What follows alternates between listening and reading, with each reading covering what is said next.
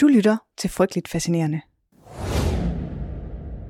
Lidt over 10 om formiddagen, den 23. august 1973, går Jan Erik Olsson ind i Kreditbanken i Stockholm, mens han skyder op i loftet med sit maskingevær. Hurtigt tvinger han en af bankens bogførere til at bagbinde de øvrige ansatte, de tre kvinder, Brigitta Lundblad, Elisabeth Olgren og Kirsten Enmark. Og der opstår en gisselsituation. Politiet bliver informeret, og efter kort tid ankommer de talstærkt til banken og begynder en barrikadering. De etablerer kontakt til Jan Erik Olsson inde i banken, og han har en række klare krav. Han vil have penge, våben, skudsikre veste og en hurtig flugtbil, som han og gislerne kan flygte i. Og så vil han have sin gode ven Clark Olofsson løsladt fra fængslet og kørt hen til banken. Clark er ikke nogen her hvem som helst. Han sidder i fængsel for politidrab, væbnet røveri og en hel masse andet. Han er lidt af en serieforbryder. Men vi er også i Sverige, og i Sverige har man altid haft en lidt mere, skal vi kalde det, blød indstilling til, hvordan man håndterer en konflikt og løser en krise. Så man finder Clark i fængslet, og man kører ham til banken. Politiet håber, at han kan udgøre et kommunikationslink mellem gisseltageren og politiet. I øvrigt beslutter man også at efterkomme kravene om penge. 3 millioner svenske kroner i kontanter og de skudsikre veste. Så ind kommer Clark i banken med moneter og udstyr. Han napper lige stedets overvågningskamera, før han hilser på sin gamle ven og gislerne i bankboksen. På sin rundtur finder han en fjerde bankansat, som har gemt sig på et lager. Svend Safstrøm bliver det fjerde og sidste gissel. De nu to gerningsmænd har fået opfyldt alle deres krav ud over et flugtkøretøj. Politiet nægter at lade dem forlade banken med gislerne, og da det ikke kan lade sig gøre, barrikaderer gerningsmændene sig sammen med gislerne i en smal bankboks, hvor de alle sammen tilbringer de næste 131 timer.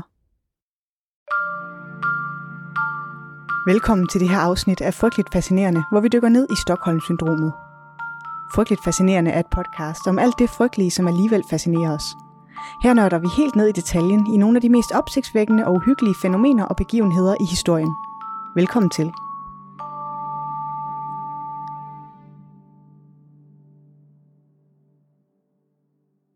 Stockholm-syndromet.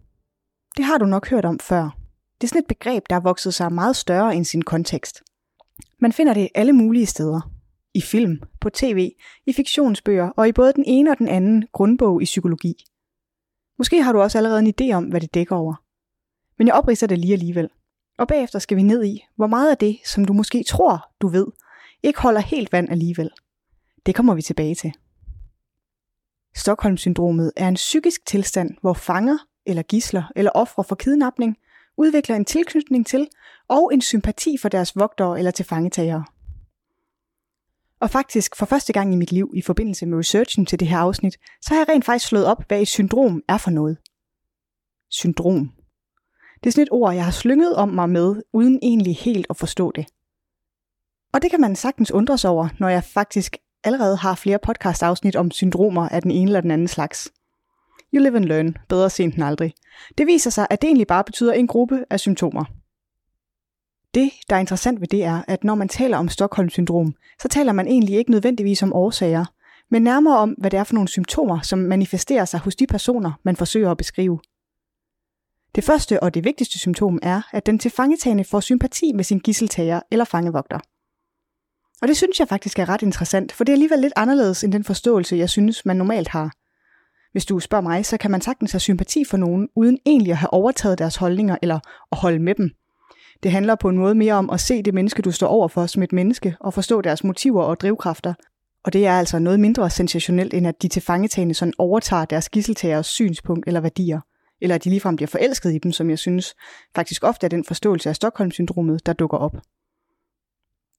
Men det er et nødvendigt symptom. Ingen sympati, ingen Stockholm-syndrom. Og vi vender tilbage til, hvorfor det er så vigtigt. Det næste symptom er, at den tilfangetagende ikke forsøger at flygte eller undslippe. Måske har de muligheder, der byder sig, som de ikke gør brug af. Igen, et nødvendigt symptom. Den tilfangetagende forsøger ikke aktivt at slippe væk, men det er ikke tilstrækkeligt. Der er ikke nødvendigvis tale om Stockholm-syndrom, fordi et gissel ikke forsøger at flygte.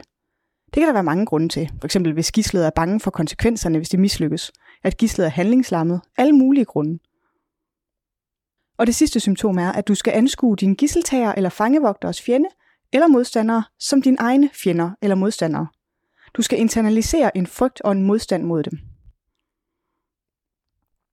Og så til forudsætninger, og det er her, det bliver rigtig interessant, hvis du spørger mig. For det første er det en forudsætning, at offerets basale overlevelse afhænger af overgrebsmanden. Det vil i praksis sige, at overgrebsmanden meget eksplicit skal true med at slå ihjel. Offeret skal opleve at være i akut livsfare. Og der, hvor man skal holde tungen lige i munden i det her, det er, at man i mange situationer, hvor en persons liv afhænger af en anden person, så vil man forsøge at indsmire sig eller formille, som sådan en slags strategi for at øge chancerne for at overleve. Det er altså ikke Stockholm-syndrom. Det er nødvendigt, at man har fattet sympati for sin gisseltager, og at man har overtaget deres fjender som sine fjender. Ellers så er det bare en overlevelsesstrategi. For det andet så er det også afgørende, at offeret er isoleret fra andre perspektiver end gerningsmanden. Hvis der er en mulighed for at få informationer udefra, som taler mod gerningsmandens sag, eller hvis der direkte er kontakt til mennesker, der kan udtrykke bekymring, omtale problemer i relationen, eller på andre måder sådan nuancere billedet, så er der meget mindre sandsynlighed for, at syndromet indtræder. Og endelig så er det afgørende, at gerningsmanden indimellem viser en venlighed eller en omsorg over for offeret. Indimellem måske lige giver lidt vand, eller sørger for en madras, taler om sin egen sårbarhed, eller hvad det nu kan være. Hvis overfaldsmanden er gennemført ondskabsfuld, så udvikler offeret langt mindre sandsynligt Stockholm-syndrom. Stockholm-syndromet er altså en samling af symptomer, som opstår i bestemte situationer og med bestemte forudsætninger. Det er ikke på samme måde en fast diagnose, man kan få. Det er meget mere flydende end det. Tilbage i banken på Halmstorvet i Stockholm sidder vores to gisseltagere nu i en af bankens smalle bokse med deres gisler og funderer over verdenssituationen. For dagens begivenheder er gået lidt i hårdknude. Og som man gør i Sverige, når man gerne vil opnå noget, og politiet ikke rigtig vil imødekomme ens krav, så beslutter de at ringe til statsministeren. De er sådan, dingelingeling, det er gisseltageren, jeg har en høne at med statsministeren, så hvis jeg lige kan blive stillet om, så vil det være dejligt. Men altså, vores bankrøver Jan Erik Olsen, han er nu heller ikke nogen her hvem som helst. Han er på udgang fra fængslet, mens han står her i banken. Og han er det, man kan kalde hårdkogt kriminel. Og han har en frygtelig masse skidt bag sig. Han står i en værre kattepine nu, for han har skudt en betjent, og han har banken fuld af gisler. Til gengæld så har han allerede haft held med at få opfyldt de fleste af sine krav, og så har han også fået opmærksomheden fra både svenske og internationale medier, og endda også landets statsminister.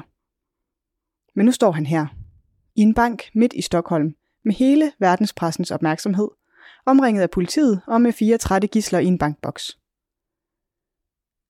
Heldigvis for ham er der ved at ske noget interessant med gislerne, for de er ved at udvikle sympati for deres gisseltagere, og de er samtidig nervøse, for politiet er virkelig talstærkt til stede foran banken, og de er kampklædte. Så en af gislerne, Kristen, hun ringer til statsministeren, og statsministeren, han tager den, for det er Sverige det her, og det er sådan tingene fungerer, og de har en lille samtale, hvor hun siger, at hun er meget bekymret for, at politiet vil skade dem, og at gisseltagerne behandler dem faktisk rigtig godt. Og statsministeren, han bruger sin tid på at forsøge at tale hende til ro og være sådan, politiet er her jo for at redde jer, kan I ikke bare stole på det? Men Kristen, hun siger bare, nej, nej, det kan jeg ikke stole på lige nu, beklager. Og på en måde så er det kernen i det her. De udvikler sympati for gisseltagerne, fordi de er i samme båd som gisseltagerne. Det lader til, at den primære trussel mod gislernes sikkerhed fra gislernes synspunkt kommer fra politiet, hvis politiet skulle beslutte at storme bygningen. Det særlige ved situationen her i Stockholm er også, at gislerne faktisk ikke lader til, at de skifter mening efter, at situationen er overstået. Det sker bare ikke. De holder fast i deres sympati for gisseltagerne. Og det er sådan lidt sjovt med den her sag, også fordi der er ikke rigtig noget motiv, som det er sådan specielt nemt at få sympati med. Gisseltagerne, de er der bare for at få penge. Og selvom det med et motiv eller en politisk sag, som man kan tilslutte sig, er noget af det, som mange forbinder med Stockholm-syndromet, det dykker vi i øvrigt også mere ned i om lidt, så er der altså ikke noget, der er til stede her i den oprindelige sag. Det er ren berigelseskriminalitet. Det bærende er, at bankens ansatte, gislerne, frygter politiet mere, end de frygter gisseltagerne, og så er de sympati for dem. Og det kan være lidt svært at forstå. Udover at vi har, hvad der kan virke som nogle lidt inkompetente gisseltagere, der er kommet sådan lidt på dybt vand. Og det er ikke fordi, jeg ikke kan se det, det kan jeg sagtens. Sådan har jeg det også selv, når nogen bare virker som om de er ude, hvor de ikke kan bunde. Så er der bare ikke noget særligt sympatisk over bankrøveri for egen vindings skyld. Knap fem døgn efter, at Jan Erik Olsen havde sin entré i kreditbanken, anbringer politiet en betonklods i den private lejlighed lige over bankboksen. Med et trykluftspor distraherer de gisseltagerne med en værre alarm. På få minutter borer politiets teknikere et hul i boksen, og sekunder efter pumper de kvalmegas ind til gisseltagerne og gislerne. Gisseltager og gisler er hurtigt ude, og uden nogen særlig dramatik bliver øh, gisseltagerne anholdt, mens gislerne bliver afhørt af politiet. 131 timers nervepirrende gisseldrama er slut. Helt udramatisk. Og det er det, der bliver grundstenen til Stockholm-syndromet. Et gisseldrama i en bank i Stockholm, hvor gislerne udvikler sympati for deres gisseltagere. Nogle af de mere kendte sager, som tit bliver nævnt, når man taler om Stockholm-syndrom, er til gengæld alt andet end udramatiske. Mange har måske hørt om de to berømte kidnapningssager fra USA. Både historierne om Elizabeth Smart og Patricia Hearst er noget af det første, der dukker op, når man undersøger Stockholm-syndromet. Jeg kunne have taget begge historier med, men jeg har valgt den om Patricia. I øvrigt kender du den nok allerede, så to historier havde været lidt i overkanten, synes jeg. Her kommer historien om Patricia Hearst. Elizabeth Smart må du selv google. Rigmandsdatteren Patricia Campbell Hearst er 19 år gammel, da hun bliver kidnappet den 4. februar 1974 af Symbionese Liberation Army, SLA. Patricia Hearst kommer fra en ekstremt velhavende, magtfuld familie. Hendes bedstefar er avismagnaten William Randolph Hearst, som opkøbte aviser og var indflydelsesrig både politisk og mediemæssigt, og hendes far er Randolph Hearst, som også var en indflydelsesrig medieperson. SLA kidnapper Patricia for at skabe opmærksomhed omkring deres organisation, og fordi de håber, at de kan bruge hende til at presse myndighederne til at løslade medlemmer af organisationen fra landets fængsler. Deres plan virker i begyndelsen efter hensigten. Lynhurtigt er kidnapningen af Patricia forsidestof landet over. Opmærksomheden er helt enorm. Men det får altså ikke politiet med på ideen om at frigive organisationens medlemmer fra fængslet. Så SLA sadler om og kræver flere millioner dollars i løsesum, som skal udbetales som mad til fattige indbyggere i Kalifornien. Da det heller ikke umiddelbart bliver efterkommet, udvikler kidnapningen sig til en gisselsituation. Og det er den her del af historien, som jeg tror mange glemmer. For Patricia Hearst tilbringer 53 dage i et skab, hvor hun bliver holdt fanget. 53 dage. Det er virkelig lang tid at blive holdt indespærret af fremmede mennesker. I løbet af sit fangeskab indtaler Patricia flere lydbånd, som hendes gisseltagere sender til landets medier. Hun kalder sin familie rige svin og læser op af SLA's politiske manifest. På senere bånd erklærer hun, at hun har tilsluttet sig terrororganisationen, og de offentliggør billeder, hvor Patricia poserer med våben foran SLA's logo. Omkring 14 dage efter båndet med hendes erklæring om, at hun har sluttet sig til SLA, så beslutter organisationen, at det er tid til at teste loyaliteten. Og det gør de virkelig spektakulært med et bankrøveri. Og det giver gruppen al den opmærksomhed, de kan drømme om. For de får sådan en rigtig photo opportunity, som Paul Simon ville kalde det. Patty Hearst i en kæk lille baret med en kæmpe gun, der deltager i bankrøveriet. Og efter det, så er gisselsituationen virkelig på alle slæber. Og SLA offentliggør endnu et bånd. På båndet kan man høre Patricia sige, Mit navn er Tanja, for hun skifter navn til Tanja. Tanja er hendes SLA-navn, og så læser hun et manifest eller en beskrivelse af, hvad SLA har gjort som en del af røveriet. Og ifølge hende, så har de bare tvunget banken og investorerne til at finansiere en revolution. I september 1975 bliver Hearst anholdt af politiet i San Francisco og bliver tiltalt for blandt andet bankrøveri. Ret hurtigt efter hendes anholdelse, eller befrielse om man vil, så er hun ude med en udtalelse om, at hun er blevet tvunget til sin deltagelse i bankrøveriet. Hun blev mishandlet, hun blev holdt indespærret i et skab i mere end 50 dage. Hun blev voldtaget og manipuleret. Så hun så det som sin bedste mulighed at gå med på gisseltagerens præmisser. Hun får at vide, at hvis hun bevæger sig, larmer eller forsøger at flygte, så vil hun blive dræbt på stedet. Hvis hun er en god fange, så kommer hun ikke til skade.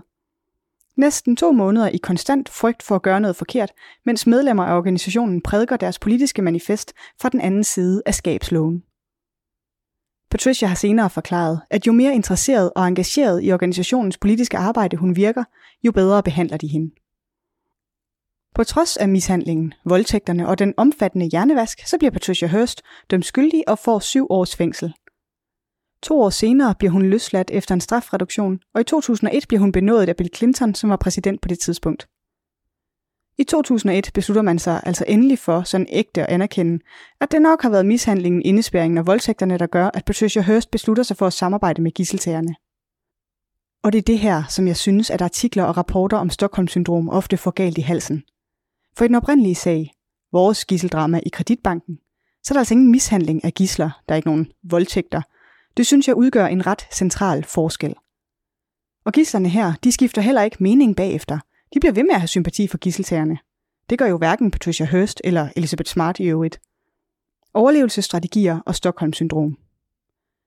Hvis du spørger mig, så skal vi være bedre til at holde tungen lige i munden og skille æbler fra pærer, når vi snakker om de her ting. Særligt når vi bevæger os i fænomener, der har så løse definitoriske rammer, som syndromer har.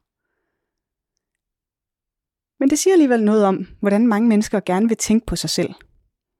Jeg har været nede i den dybe sump, der er YouTubes kommentarfelt, og noget af det, jeg synes er bemærkelsesværdigt, det er, hvor mange steder det går igen, at hun havde rigtig godt af sin dom, at hun helt sikkert selv ville være med til at være bankrøver, at hun bare prøver at slippe for straf. Jeg synes, det siger noget om, hvordan man gerne vil tænke på sig selv. At man tror, at man selv, hvis man havde siddet indespærret i et skab i 50 dage, var blevet mishandlet og voldtaget, så vil man aldrig selv optage videoklip, hvor man kalder sin familie for svin, eller være med til at røve en bank. Det tror jeg simpelthen ikke er rigtigt. Jeg tror personligt selv, at jeg ville gøre alt muligt, hvis jeg troede, det kunne bringe mig ud af den frygtelige situation. Og på den måde tror jeg, at det skal være afslutningen på det her afsnit. At Stockholm-syndromet ikke er som en influenza, der kan ramme når som helst. Det er mere et sæt af ret almindelige menneskelige strategier og handlemønstre, som forstærkes af en ret ekstrem situation, som gisseltagning er. Det er ikke noget, man enten har eller ikke har. Det er for mig at se kontekstbestemt, og et snævert fænomen, som en svensk psykolog typologiserer og forsøger at gøre generaliserbart, og så løber den gale hest, og begrebet bliver appliceret på alle mulige og i øvrigt umulige og helt anderledes situationer. Stockholm-syndrom som fænomen er et videnskabeligt begreb, men man skal altså være lidt forsigtig med at ekstrapolere det og bruge det til at forklare det ene og det andet, når det i virkeligheden ikke er udviklet til at forklare situationer med mishandling eller situationer, hvor offeret ikke er fysisk tilbageholdt. Det var 20. afsnit af Frygteligt Fascinerende. Researchet, skrevet, optaget og redigeret af mig. Jeg hedder Maria. Og nu plejer jeg at sige, at du kan finde min podcast alle mulige steder, og please følg mig på Insta. Men det gør jeg ikke i dag, for jeg er blevet presset til at sige lidt mere end bare, mit navn er Maria. Så det vil jeg prøve. Men kun fordi det er afsnit 20, og derfor en slags jubilæum, og fordi jeg dybest set er for god af mig. Og nu løber min jingle også ud, og jeg er slet ikke færdig med det, jeg vil sige. Mage til uprofessionel podcaster. Jeg beklager. Jeg vil godt indrømme, at jeg synes, det er svært. For for at være helt ærlig, så har jeg ikke nogen særlige kvalifikationer, der gør, at du skal lytte til, hvad jeg har at sige. Så det er på eget ansvar. Og jeg kommer ikke til at tale om, hvad jeg laver til dagligt. Det er der ingen, der kan være tjent med. Og det er jo heller ikke spor relevant for podcasten. Men jeg er i hvert fald hverken journalist, historiker eller forfatter. Men det havde du nok allerede gættet. Du kan bare slukke nu, hvis du ikke er interesseret i resten. Jeg bebrejder dig ikke. Jeg har arbejdet ud fra to muligheder. Det ene er, mit navn er Maria, og jeg er en morbidt fixeret nørd. Velkommen til. Og det andet er, mit navn er Maria, den ven du helst ikke vil følges hjem med i mørket. Men jeg ved jo egentlig godt, at ingen af dem er særligt sigende. Hvis jeg skal give mit bedste bud, så er jeg en nørdet, bogelskende fan af den gode historie. Jeg elsker bøger, film, musik, dokumentarer, historie, samfundsforhold og tegne, skrive, klippe klistre og lave mad. Til gengæld kan jeg ikke ret godt lide tv-serier, Sinep, Flow TV og slanger. I min fritid går jeg til dans- og smidighedstræning, så læser jeg højt på mit lokale bibliotek, løber en gang imellem, og så laver jeg podcasten her, og jeg er virkelig glad for, at du lytter med. Næste afsnit kommer allerede i næste uge, og du kan høre det i iTunes, Spotify eller der, hvor du normalt lytter til podcast. Nu hvor jeg har været sådan helt personlig, så synes jeg, det er din tur. Send mig en besked på Instagram med dit yndlingsemne, så kan det være, at det dukker op i podcasten. Eller skriv en anmeldelse af podcasten i Apples podcast-app. Det hjælper andre med at finde podcasten. Og jeg bliver så glad, når der kommer nye til. Tak for nu. I researchen til det her afsnit har jeg brugt oplysninger fra RUK, DR, TV2, Wikipedia, POV International, The New Yorker, The Atlantic, You're Wrong About Podcast, Medical Dictionary og Simply Psychology.